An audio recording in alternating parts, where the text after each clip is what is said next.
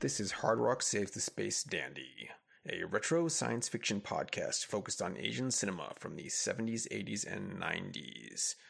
We cover the gamut of the science fiction genres, and um, in particular, we have been focusing on cyberpunk, Japanese cyberpunk to be to be more precise.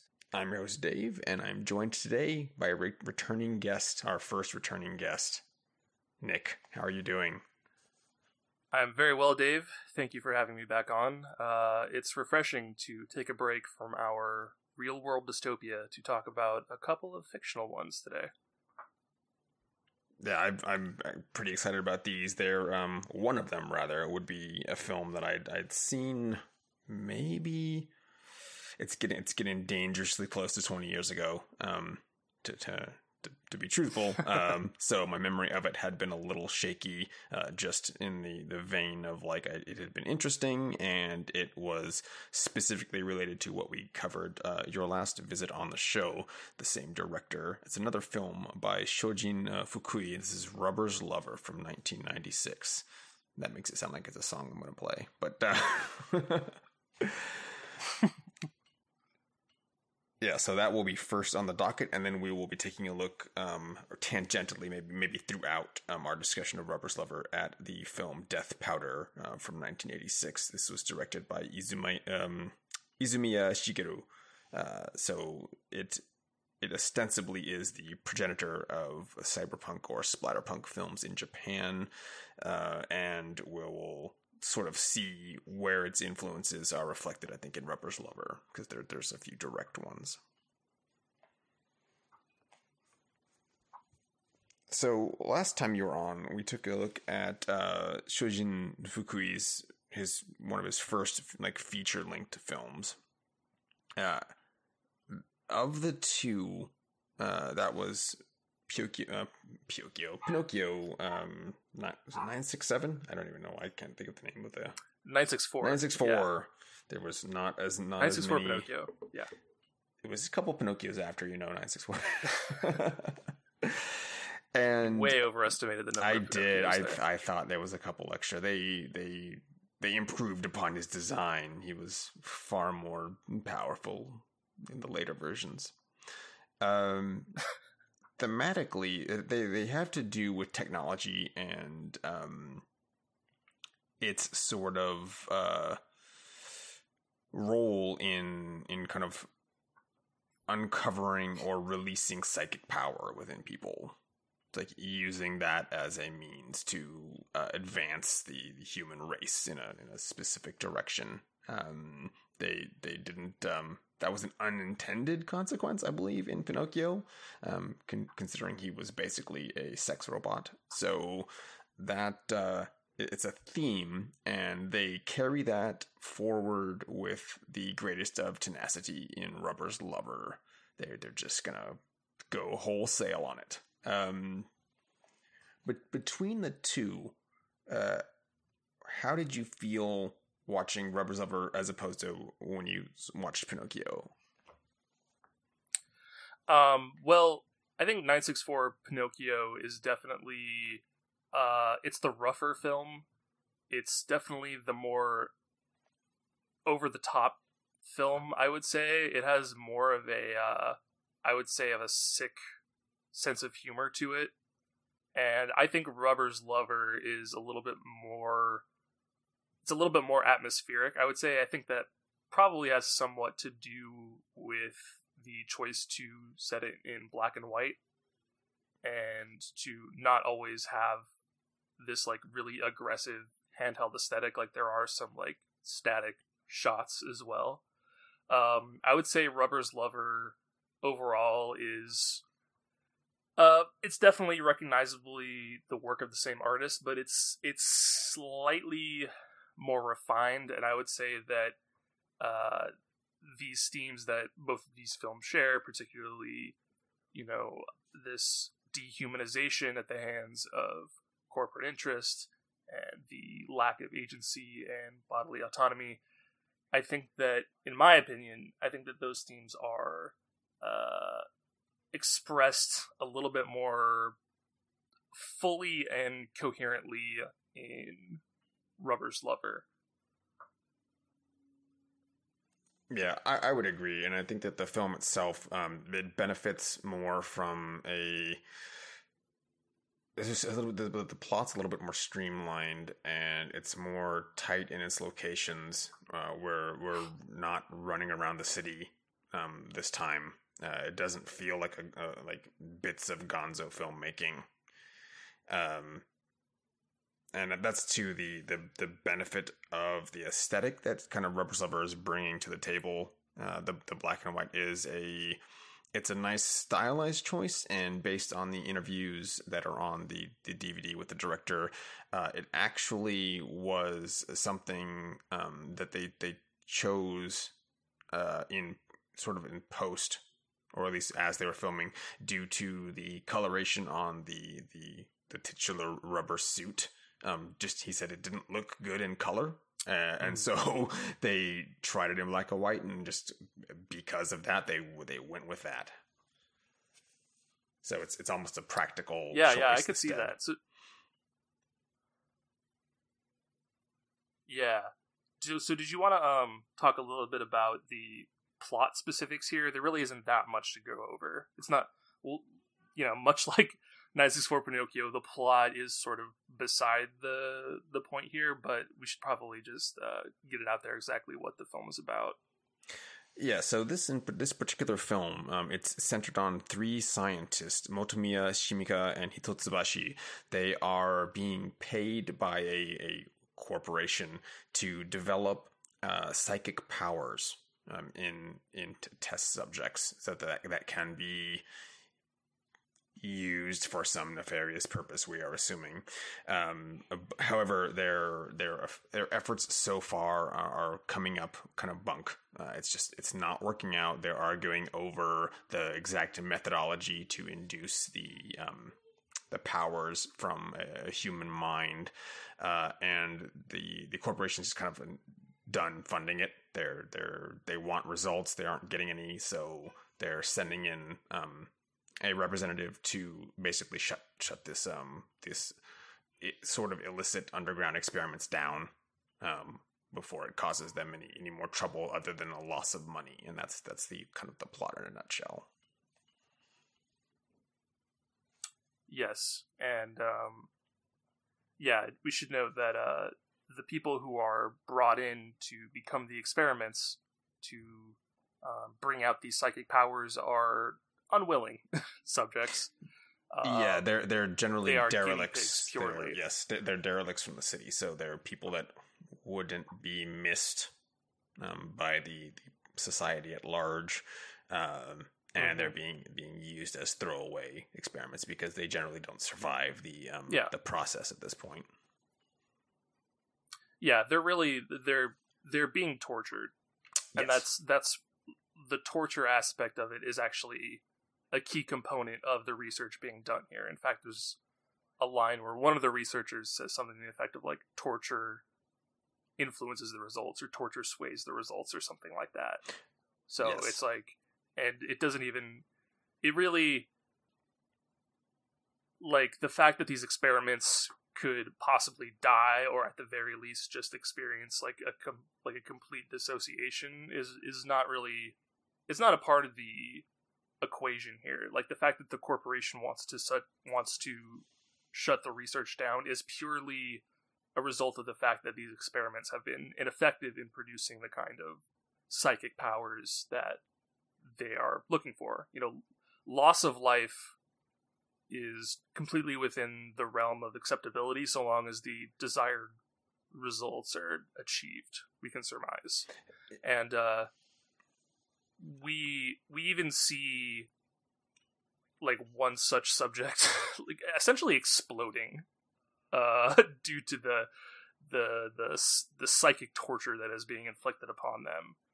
And um after the project is shut down one of the researchers is uh, unwillingly um, captured and forced into becoming the next guinea pig. And that sort of sets up everything that happens in the back half of the film, which is that this particular researcher, whose name is Shimika, essentially exacts his revenge upon the other researchers who have uh, done these horrible experiments on him, and that that's really that's really the gist of Rubber's Rubber's Lover from a plot perspective. Yeah, it's it's fairly straightforward. There's nothing really convoluted about it, um, aside from the methodology of uh, enacting these experiments. Um, there is a um, the the three researchers are are they're in agreement about what can um, generate psychic powers within a person, and that is the extreme uh, physical duress causes mental distress and then once your mental distress outweighs the amount of physical pain you're in then you should unlock psychic powers that's that's their hypothesis that they're trying so hard to set out to prove um, now each of them has a a specific like so Shimika, I don't, I don't think he particularly cares what order the things are in. Motomiya is convinced that the ether um, compound they're injecting people with is the key to it. And Hitotsubashi is uh, he, he's he's spending his efforts into designing this specific sounds series of sounds to torture people with that um, will kind of lock them into a, a, a, catatonic state to be more receptive to all of the the, the torment they're being visited upon. Um, and and that's all in combination with the uh, digital direct drive. It's a headset that they developed um, in tandem to isolate, I think, a person's eyes. It's a little vague, and the film itself has a, a, a yeah. preoccupation with eyes in general. Yeah, part of the, and I guess this would be a a nice segue into one of my favorite aspects of Rubber's Lover, which is the production design. Um, this suit that you're talking about, um, it does have this headpiece attached, which uh, we understand is this device that is referred to as the DDD. And part of it, like you said, is focused on the eyes. I think part of it is to make sure there's there's some implication that by focusing on the eyes, they're able to track how well these like the sort of uh, the the experiments are are working, so to speak. So on either side of this rubber suit that they're wearing, it's like around the it's like the rib or the hip area. There's like these two LED screens that pop out that are just completely focused on the eyeballs. And it's a really it's a really really creepy choice, especially when, you know, they're in the midst of heavy torture and the eyes are just sort of like darting around crazed and terrified. You know and then there's also the helmet if you will itself which has this hilarious like power drill attached to it uh which is i i really enjoy in this film uh the degree to which just like normal everyday objects are sort of repurposed uh into like this sort of techno uh, nonsense that this movie is is peddling. Uh, like, there's also one of my favorites is the science board that I believe it's um Hitotsubashi operates. That is clearly just a table filled with guitar pedals. Yes, and a mixing board as well. Um, and the levelers on the mixing board as he pushes them up, it's like increasing the the psychic pain experienced by the the subject. And it's I, I just the movie is full of all these little uh, these little homemade repurposed props in, in ways that I thought were really clever and and also just just really effective. It's just uh, it's just quality, low budget DIY filmmaking. Mm, and I think the same goes for a lot of the, the set design. They're filming this in like an industrial park, um, for the most part, it looks like. And there's a, my favorite set piece, I I believe, if I'm looking at all everything all together, would be like the freight elevator that they they decided to put a bunch of halogen lights on it, like randomly. Mm, yeah. Um, mm-hmm. That that right. just it looks very good. It looks ridiculous. Um, the, the, same goes for the giant speakers that are just they're cones, um, big big metal uh, dishes attached to I think like dryer tubing. Yes, like, mm-hmm. I think so that's exactly what it is. so it looks, it's very evocative. Um, and because of everything being in black and white, the the shadows do most of the work, kind of filling in a lot of the details that they probably didn't actually need to add in. Uh, so aesthetically, it's just it's it's very um, it's heavy on the industrial, uh, as would be films like Tetsuo. The other, uh, yeah. uh, the other, the other prop piece yeah, I think I think that's very important is the the injector um, that they use to administer the ether, which which is yeah. um, it's needlessly complex. yeah, the um the effects of the the ether are not. It's a little weird because the the scientist who eventually becomes a subject, a subject himself, Shimika, it's it's discussed the fact that he is actually he's actually been administering ether to himself and that he is addicted to it. Um, so there's there's this whole subplot involving that where he has convulsions that require him to be injected with the ether, and it's mentioned several times that uh, injecting the ether rectally will produce the the most effective results. Uh, it's it's it's very it's very strange. But yeah, I do love that that prop that they use, just like this giant injecting device filled with this mysterious liquid that we are told is the ether. Yeah, and and it's using um, some sort of coolant because it needs to to spin at I don't know some sort of specific speed.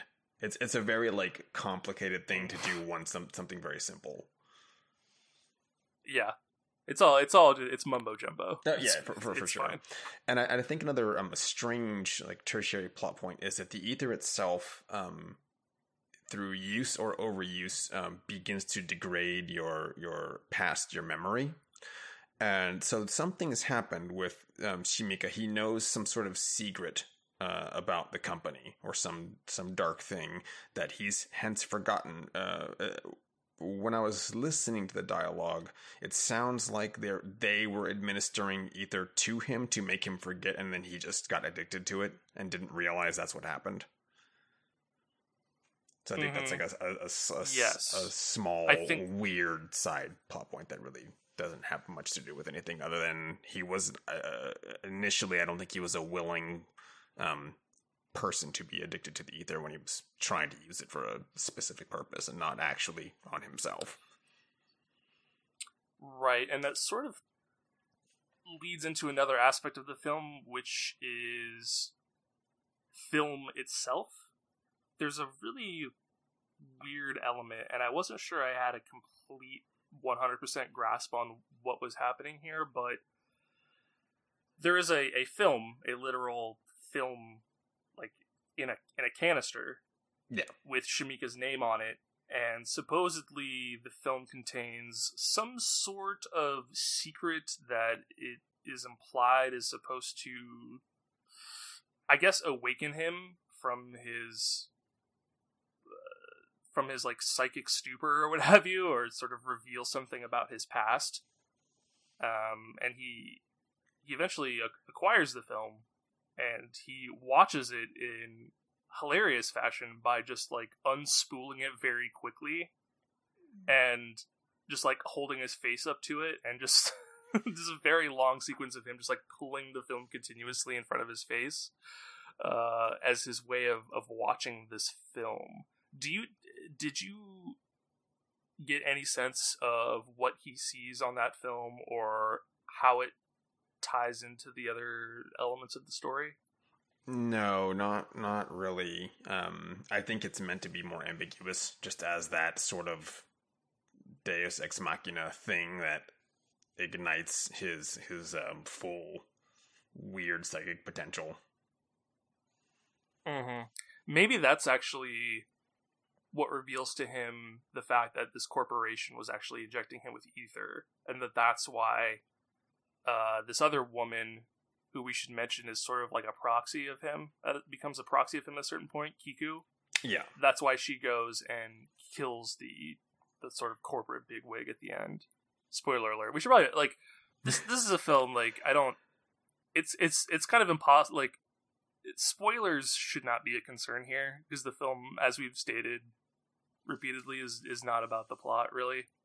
Um, you should still watch this film even knowing what happens in it because it is it's it's so much about the style you know and the visuals and the sound Yes. So the uh, she's a secretary, I believe, for this company, uh, for one of the, one of the the head guy that's in there, who's also her fiance, I believe. Um, she was sent on this one. He, he he drives her to the thing and says, "Hey, go in there and just basically tell everyone that the um, experiments are shut down. Like you're our our hand in this. Um, go get whatever information we need off their off their systems, bring it back, um, and then just we'll we'll take care of the rest. We'll be back to pick you up when you say you're ready." Um, she's not even like that wasn't part of her job to be there um, she was supposed to go on her honeymoon or something uh, and I- think that that's her fiance who ultimately betrays her because he doesn't come to help her um, they only care about the results again not people uh, and so the- Yes. the, the movie kind of ends Mhm. the way it does on on that note but yeah, spoilers are the Mhm. movie's subjective. I think um, on a certain level, uh, there there is a through line of the plot, but again, it, it it's just in service Mhm. of like the, the insane visuals going on. yeah a lot of what we're saying is up for interpretation people might have different ideas about what actually happens in rubber's lover for sure um, but yeah i would say i think it's um i think it's helpful to compare this film with 964 pinocchio which as you said was shojin's previous film before this came out about well, like five years ago before this. I think Pinocchio was like 1991. Uh, yes, um, yeah, and I, I think um, I think that this movie really just consolidates all the ideas that Shojin was working on with 964. You know, this idea of like people becoming completely subservient to corporations and to capitalism you know to the extent that it's uh it like the pursuit of capital necessitates just a complete eradication of the human soul essentially like once people get caught up in this corporate malfeasance they they cease to become human beings and they're sort of transhuman at that point. You know, it's like they have the physical form of a human, but they are no longer in control of who they are or or what they do. Yeah, and I think that the the results that they're trying to get, or at least the methodology that they take to get to this thing where you're they, they the company whatever it wants psychic powers for doesn't matter and for n or x reason uh and Probably, I mean, I would imagine probably for some sort of like warfare. No, for, for sure which which would which would sort of fall in line with this idea that like in cyberpunk the lines between like commerce and the police and the military are all like heavily blurred to the point of just being essentially indistinguishable right? Yeah, um, but so the the the method that they that they've chosen, or that these scientists are doing to to specifically to where your mental anguish, um, once that surpasses whatever physical pain you're in, um, puts you in a position to um be above society or above whatever's bothering you, puts you in a position of power. So if you take that and like spread it out to society and the the basically the very thing that these corporations are trying to create the way that they're going about doing it is only going to like backfire on them. In the film it, it's literal uh, but if you look at that on a larger scale um, it would be the same thing. People's mental anguish hit a certain hit such a note um, that it doesn't matter that they're being downtrodden they're going to do something about it. Mm-hmm. So just as a, I think as a larger yeah. theme within the setting that um, Shojin has decided to use. Uh, now that's not his only. Th- he's dealing with a lot of um,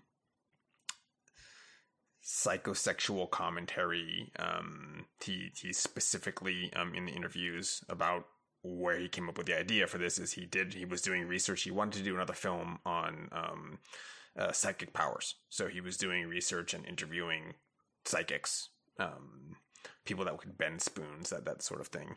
Uh, and he also was getting into um, the at the time the the fledgling um, S and M club scene um, in, in, in Japan, uh, and ended up kind of combining the two because there was people here interviewed in the the clubs he was going to um, were were saying that in the height of their passion, like something would happen in the room, some books or something would fall, um, and so that was like a, a, a way to release psychic energy. What whether that's uh, that's related only in as far as like he took that as an idea seed, and that's kind of where the um, the isolation suit, the rubber suit, came into play.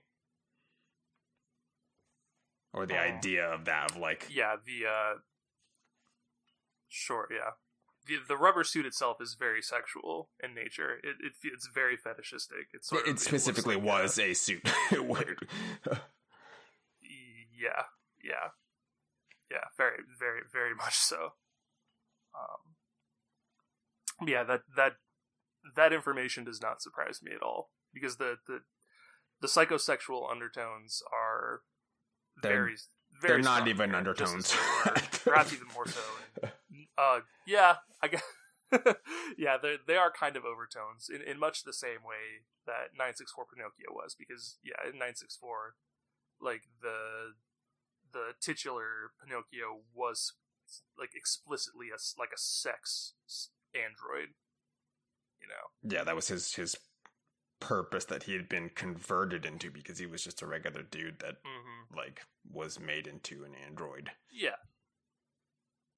Yeah. So it's it's, it's, it's sort of that same yeah control. Yeah. Yeah. It's the like control control and then... somebody's sexuality. You you control like a uh, you know like a deep more like a base mm-hmm. part mm-hmm. of them. You know, it's it's all about again this this idea of like having agency over your own body, which uh, is a is a part of this uh, explicitly when we talk about the character of uh, Motomiya, who is essentially the researcher who initiates the experiments that are done on Shimika, and there's a a long sequence where he strips down to his underwear and flexes his muscles and he just names all of the muscles that he's flexing you know? Like he's like he's got his biceps and his abdominals and it's like from that point on in the movie he's always seen like in his underwear you know in in all his glory and he's celebrating he has like a clear plastic lab his, his own his own yeah he's celebrating you know his own his own beauty uh, and his own body as he is completely, um, you know, in, enslaving somebody and you know removing them their agency over their own body, which is which is notable. But it, it is just very funny, also the fact that um, there's just a character who is like in his black underwear throughout the majority of this. Yeah, and, and I think that that's another key point of the film is that the the majority of the moving of the plot takes place in the first like twenty minutes, and then after that, it's it's just sort of an exercise in how long can we uh, torture our viewers with with this bizarro yeah, mm-hmm. Yeah, there is a huge percentage of this movie that consists of people just like wailing and screaming up at the top of their lungs and bleeding out of various orifices orifices and and barfing. It's really it is an incredibly like the body horror element is very strong. You know it's it really really pushes the limits of how much you're able to withstand just nonstop pain. you know, and this that was true of 964 as well, where there are just long sequences of people. We we had screaming. the f- five that's, five that's minute very, vomit fest. oh yes, mm-hmm. yeah, and there's also the amazing scene in that film of him just running through the streets of Tokyo. Uh, and I think he's like screaming that whole time as well, if I'm not mistaken. It, yeah, and that definitely doesn't uh, look like it was a a, a loud um, filming zone. Oh no, definitely not. Someone has the camera. Run. Let's run, run, definitely guys, real not. quick before they before someone shows up to stop yeah. us. and I I think I think that yeah, and I think that this really confrontational style is where we can make a useful distinction between Japanese cyberpunk as a genre and what we would consider Western cyberpunk. You know, something like Blade Runner or New Rose Hotel or something like that, where like Japanese cyberpunk is a lot more visceral. It's a lot more in your face, whereas I think a lot of the Western cyberpunk is a bit more. It's more restrained. It it, it takes a, a lot of the punk out of cyberpunk. Yeah. Mm-hmm.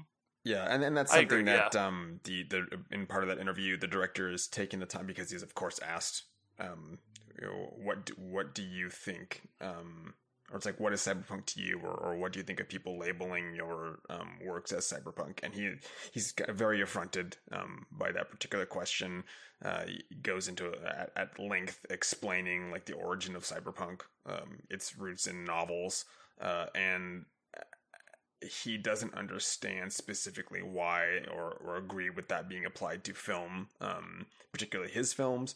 Uh, if anything, he thinks that they are specifically like they're something, they're personal, something within the realm of science fiction. Um, but to label them cyberpunk is like not his intention. Um, and as as a result of that and um, of the other particular films that are sort of in that adjacent genre, if if they can be um, categories that way, the the splatterpunk um, appellation, because of the inherent, I think, violence um, of a lot of these films, uh, and their um, anathema toward uh, corporate structuring um, kind of that backlash against society as it would have been in during the bubble economy um, in Japan uh, are are pretty apt.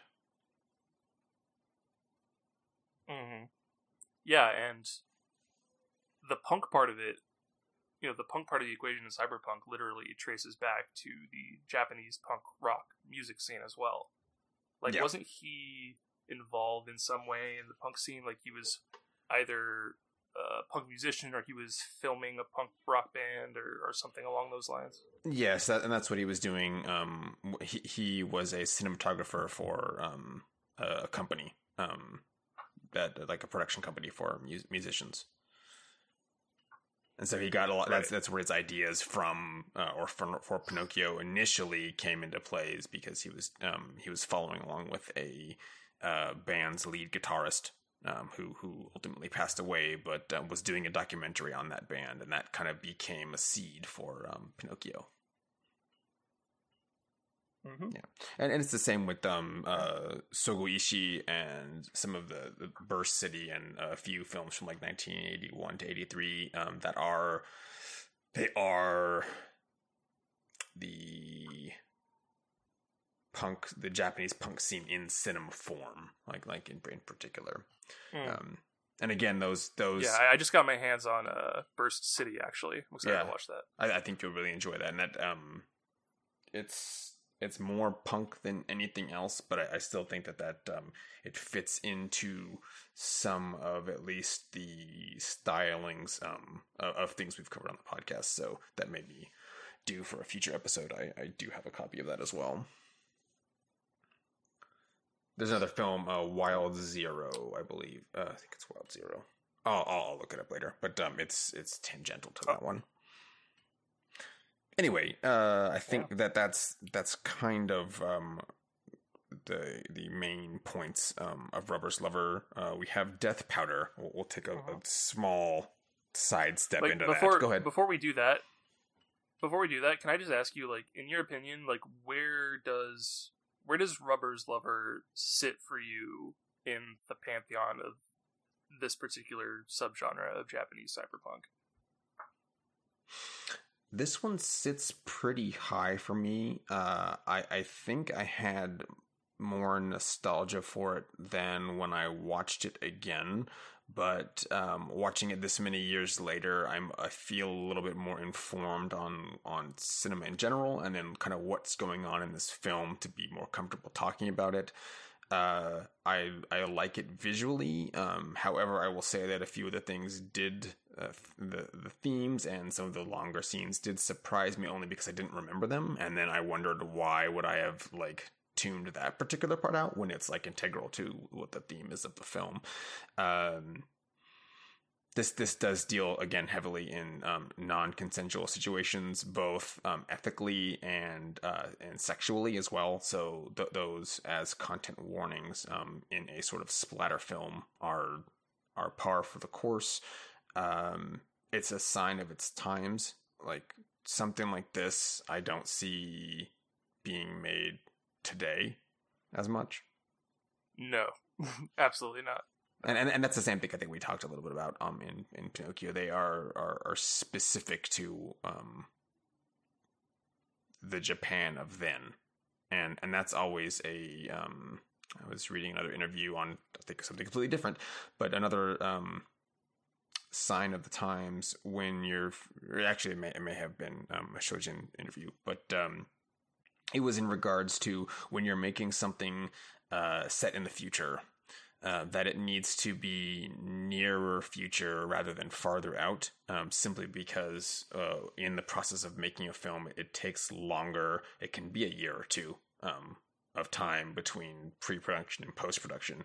Uh, society things change um, just in those small windows, and setting something too far out um, runs the risk of it becoming like completely like irrelevant. Uh, but keeping it a mm-hmm. little closer to home, but yeah, still... it's interesting. A, a lot mm-hmm. of the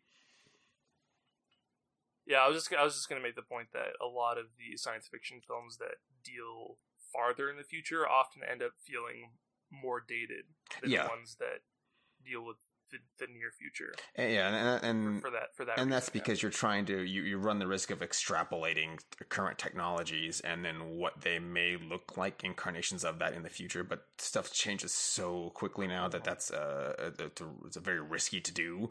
Um, whereas if you make things a little bit more anachronistic, um, it, it it lands a little better. It makes it a little bit more timeless and I think that that's part of why mm-hmm. this particular film um, and, and Pinocchio and and these, this genre works so well uh, because it's um, it's sort of focusing on like failed industrial states. Uh, but that's kind of what what right. things turned into. So this is a little bit more prescient, um, aside from the uh, androids and all, all the technological yeah. mess but those don't seem out of place. Like I think that this is uh, just as or more relevant than within probably when it came out. Yeah, mm-hmm. yeah, it's taking current conditions and just uh, furthering them just just like one or two steps ahead. You know, it's not it's not envisioning this world of like such technical technological advancement that it has no bearing on current society. It's taking things that we already recognize and just sort of taking them to some sort of uh, heightened state. And I think that that's why these that films that follow this sort of philosophy end up feeling more relevant yeah, they, they just they, they work a little bit more for me. Um, in, in particular, um, that's for sure. So uh, yeah, I would put this um, mm-hmm. pretty high. Uh, and I, I had the the fortune of picking up um, Shinya Tsukamoto's um, Arrow Video box set of, of DVD releases. It's a highlight a highlight reel of his major films. Uh, again, that's Tetsuo Tetsuo two. Um, in, a, in a, several of other, other ones, he has a very interesting um, meditation on violence in samurai cinema. Um, but that as a whole, um, those aesthetics just like always land home um, really, really well for me. Mm. Yeah, I would agree. I think um, out of the ones I've seen, I think Rubber's Lover is is at or near the top. It, in fact, I might put this at the top, even above something like Tetsuo, the Iron Man, which I love. I, I just, I to me, Rubber's Lover, like really falls in like the like the near masterpiece camp. Like I, I just thought that like all the elements were so were just so masterfully dealt with here. Uh, and I, I just really was pretty blown away by it. So I just I just wanted to say that before we moved on to Death Powder. And if you haven't seen it, I watched Rubber's Lover on YouTube. Uh, and the subtitles there aren't perfect.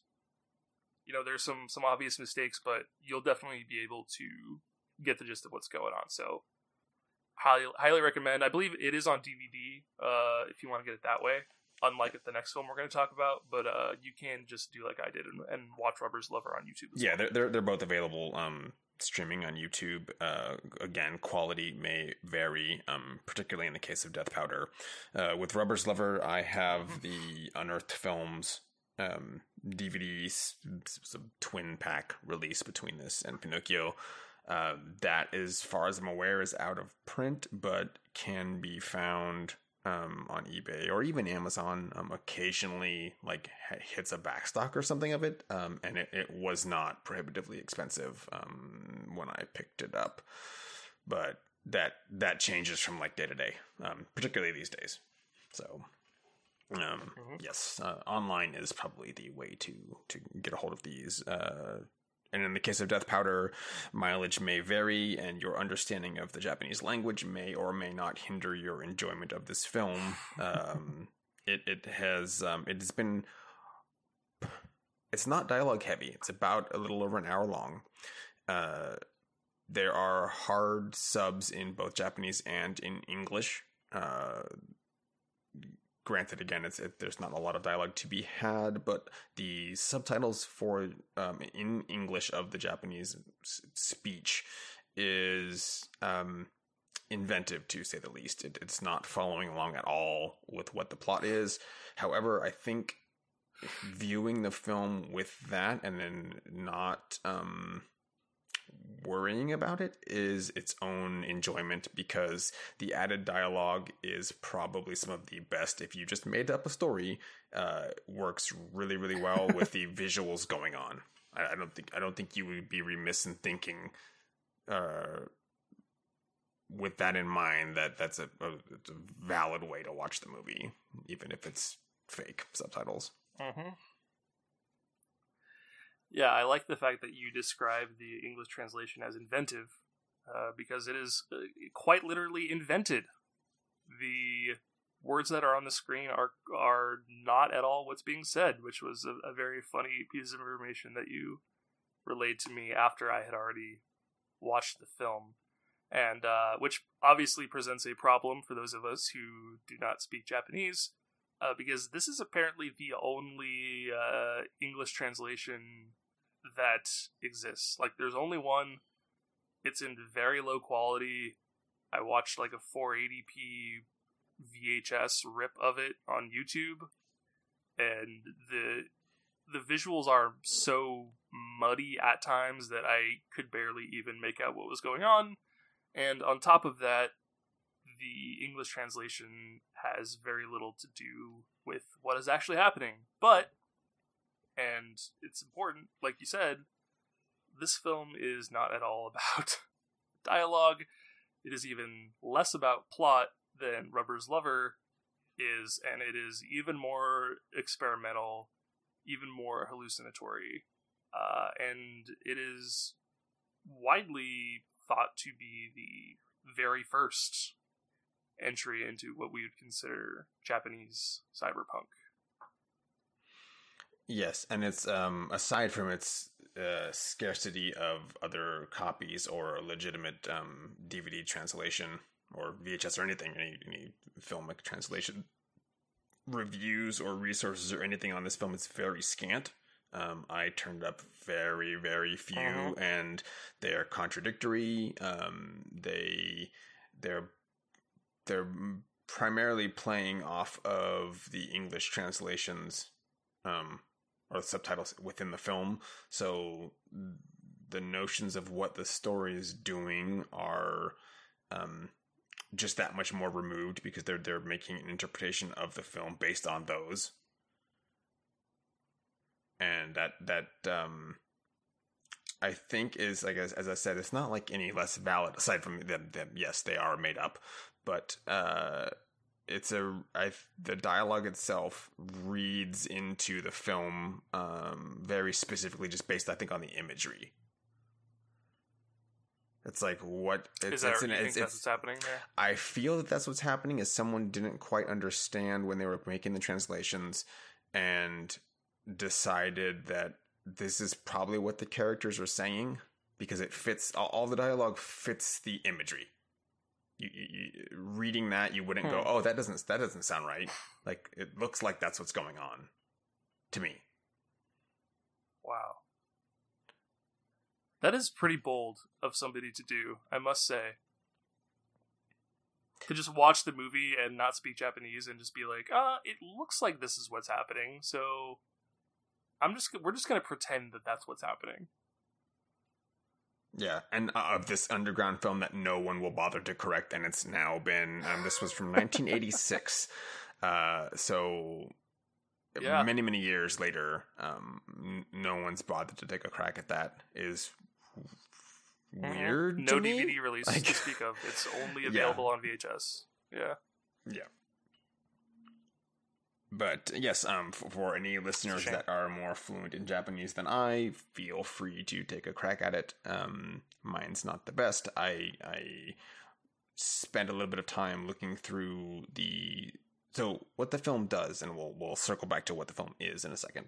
Um, is it uh, the dialogue is minimal, uh, and when several of the minor and few major characters are speaking, um, it's it's garbled. Like the audio is very hard to parse um, in general, so it's hard subtitled in Japanese, like in actual Japanese, on the screen when people are talking, as if it were like a, a foreign film.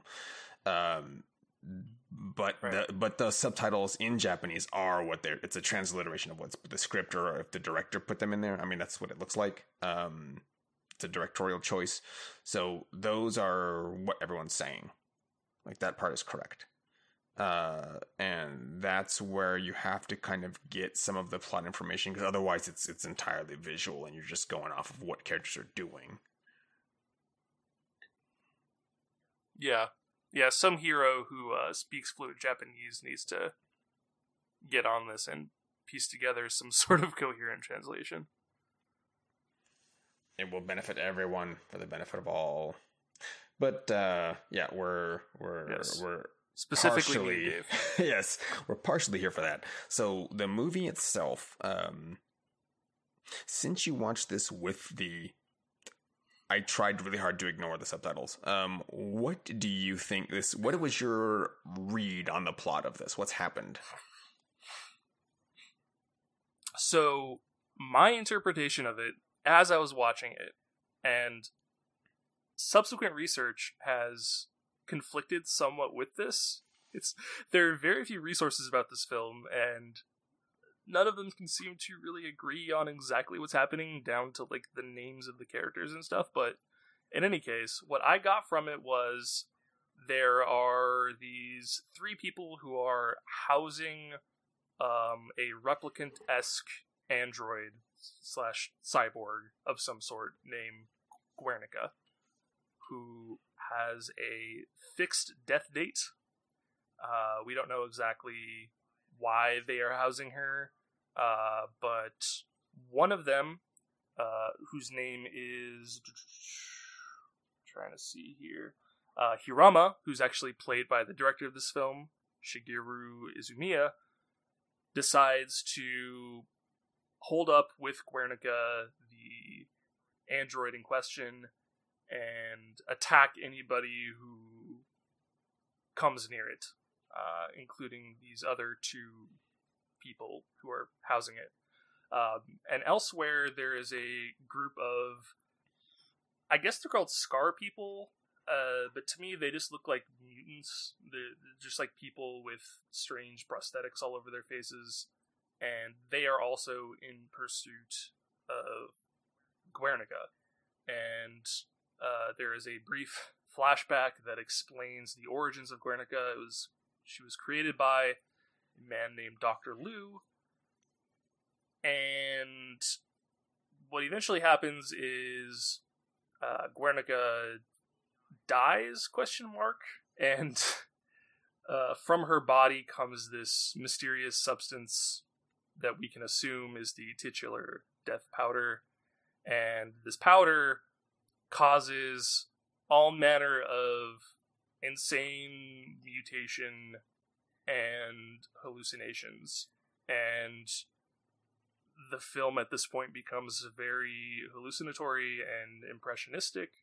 It's the point at which pretty much all semblance of plot goes out the window, and the the film just becomes completely experimental. It just becomes like a succession of bizarre images and instances of like monstrous body horror. Now, that was my that was my understanding of the film as I was watching it. I saw another source that told me that uh, the man who is holding Guernica, the android, is sort of like a, a lone figure and that he had no affiliation with the other two people who were coming for it, and the other two people were working for these mutant scar people, uh, which is something that I did not pick up on but it was something that I read. um, so feel free to uh, interject with anything I may have gotten wrong, but that was my interpretation of the events of Death Powder. Um, yes. So Kiyoshi and Norris, um, those are the two hunters. The guy and the girl that are after yeah. Guernica.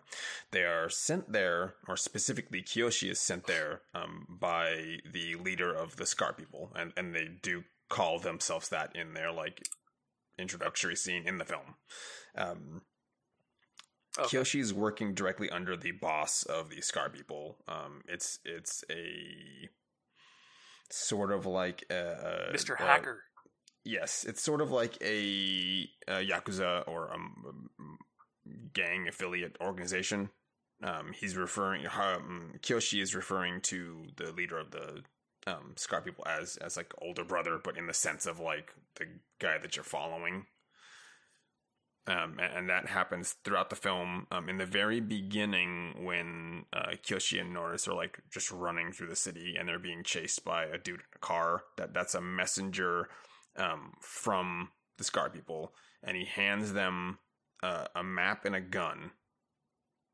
And the map is to to where um, Harima is guarding Guernica, and the gun is what's okay. given to uh, Norris. That looks like a hair dryer that she sticks her hand in. Right. Yeah. Yeah.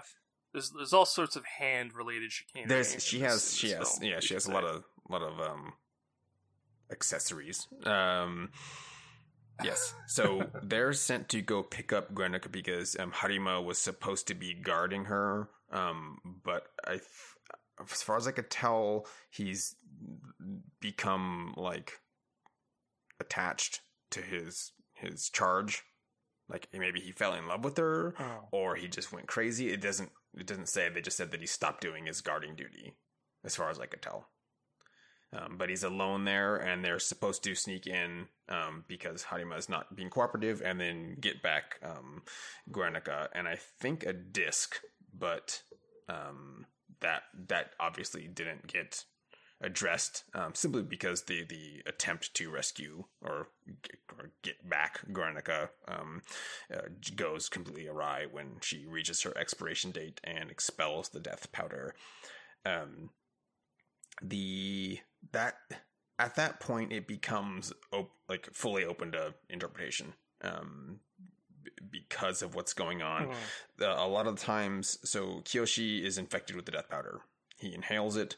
Um, the reading of a few interview or uh, a few reviews uh, stated that that was him inhaling the last bits of um, Guernica uh, her like essence, like it's able to replicate inside of him because the the body that it was in is just falling apart. Uh, and that that Right. Makes sense because then it, it he starts getting flashbacks of Guernica's creation.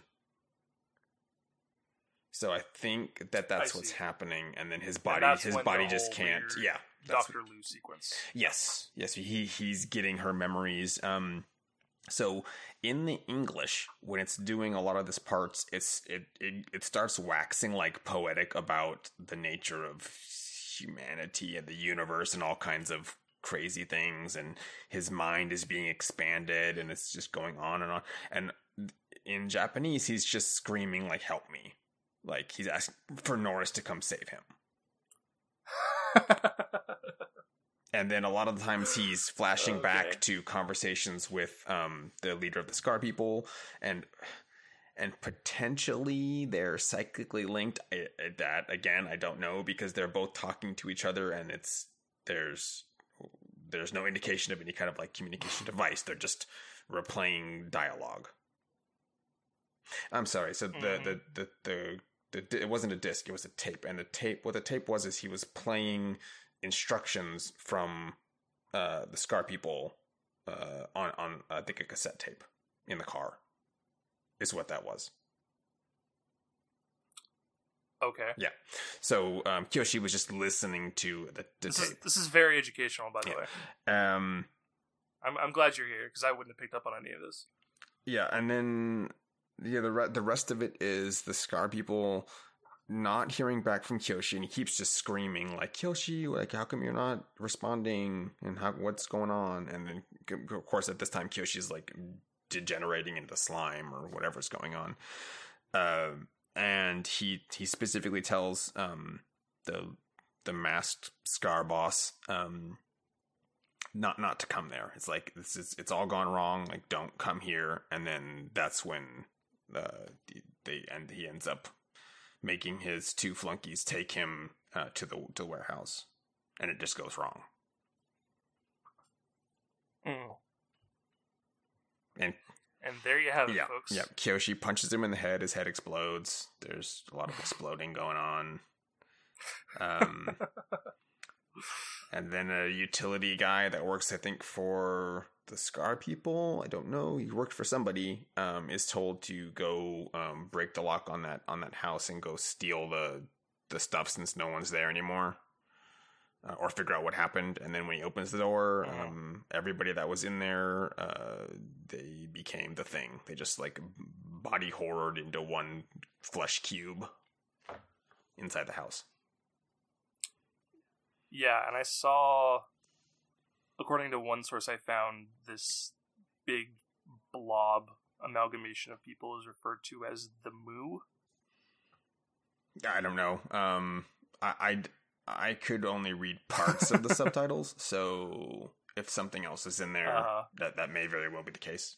Um, again, yeah, uh, that's, the, the, the, that's what I the, saw. the audio portion of all the all the, the dialogue is like very distorted. So it's just Mhm. hard to like parse it, and then of course and this we is should a, say, the, it's a recording of a recording is what it feels like. So it's, it's the picture's hard Yeah. to, to read as well. Right, yeah. We should say the Moo in question is like, it, it is an amalgamation of various people, and it, it's just a giant amorphous blob, and we get some really, really disgusting close ups of like its mouth flicking its tongue, its eyes darting around, and it's just a big goop thing. And it's implied that it takes up like the entirety of the building that they're Yeah. in. There's a really funny shot of the door to the warehouse facility or apartment building or whatever the hell they are. It opens and just all you see is just the blob filling the entirety of the doorway. So it's like it's implied that these people mutated into one gigantic, all-consuming blob. Yeah, it's why or to what end? We don't know. Again, that that is entirely up to you, the viewer, to decide. Yeah, it's it's worth it um, for the imagery and the the subjective nature of this. Like you could watch this and uh, you could just come away with something different than from mm-hmm. whoever else watched it. That's just the, the, the nature of this sort of film. Yeah. Um, the chase scenes, the the aesthetic of it, um, all of these things start to become hallmarks um, in other Japanese cinema of the same genre, yes. and that, that's that's the main reason to mm-hmm. watch mm-hmm. this, um, because you'll I think you start to f- f- see those tropes and recognize them um, for kind of what they are uh, in the other pieces of cinema. Like it just helps you and it gives you a vocabulary to kind of work sure. with. Yeah.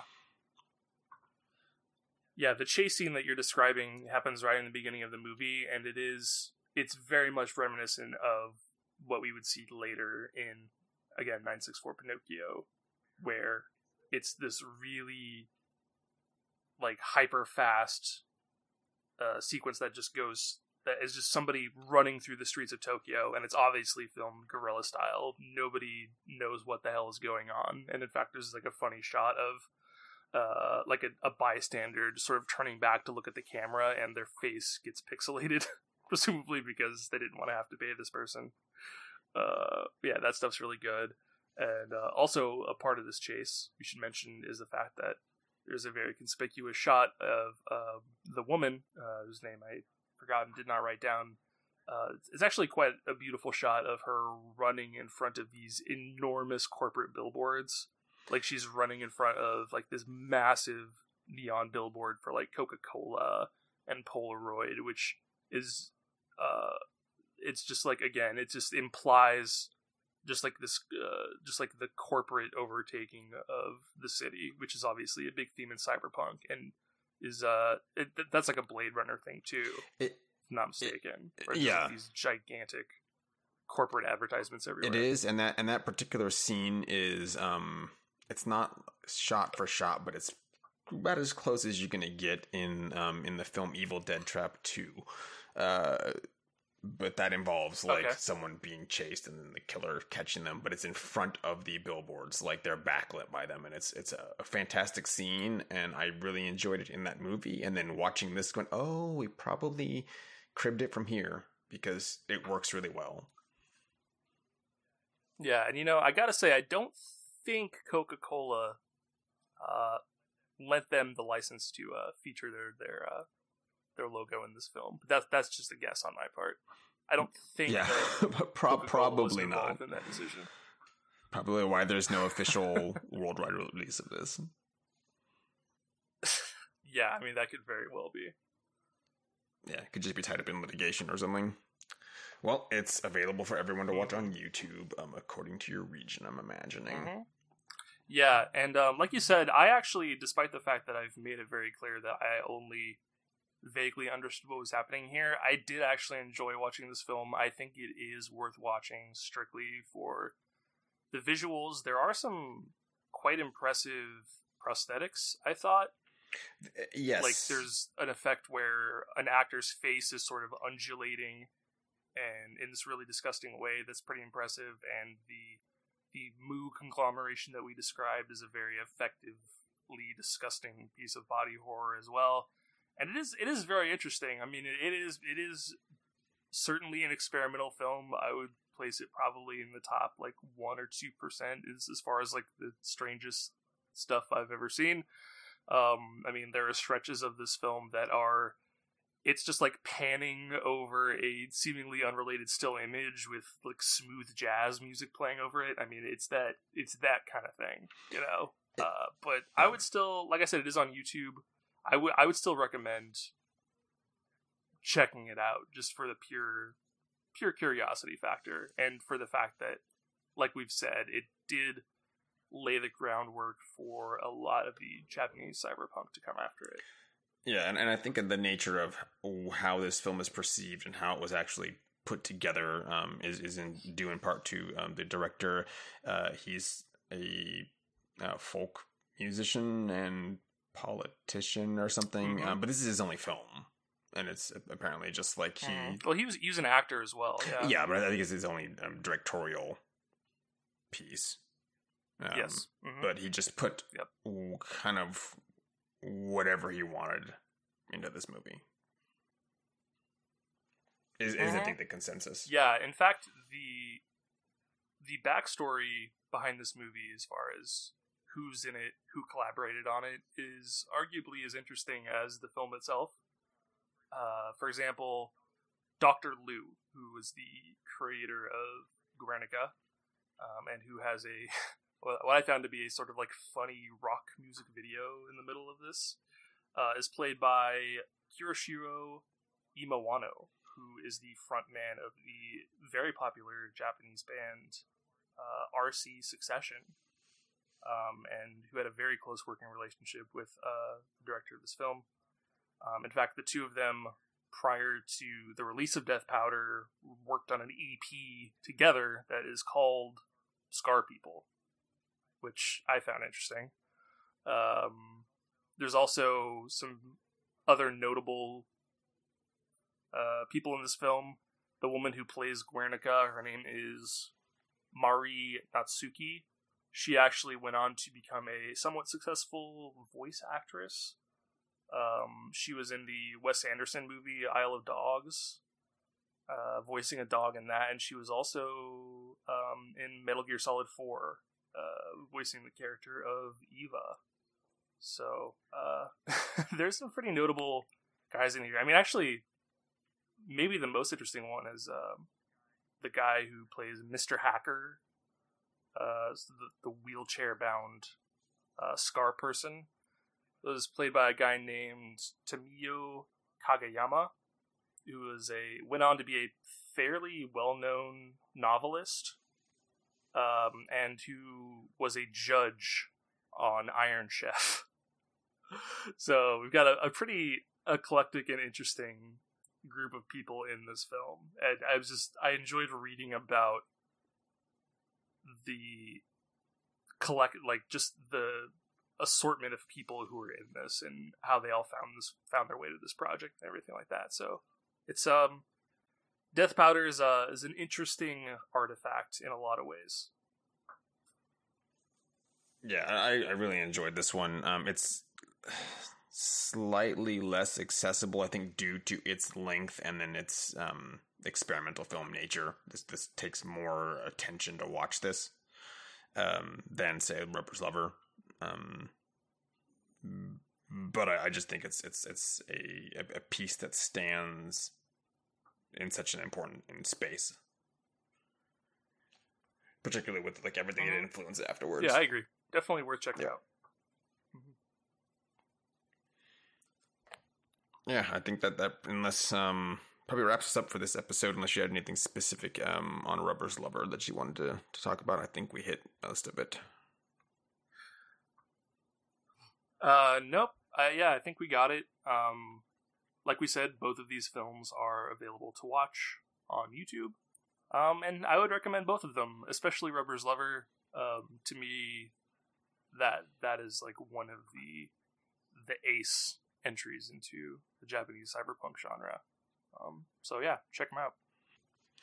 Uh, but yes, thanks for having you uh, on the show again, Nick. Thanks for having me, Dave. Anytime. And I will catch you all next time. Have a good one. In the meanwhile, stay safe out there. Bye bye, y'all. Later.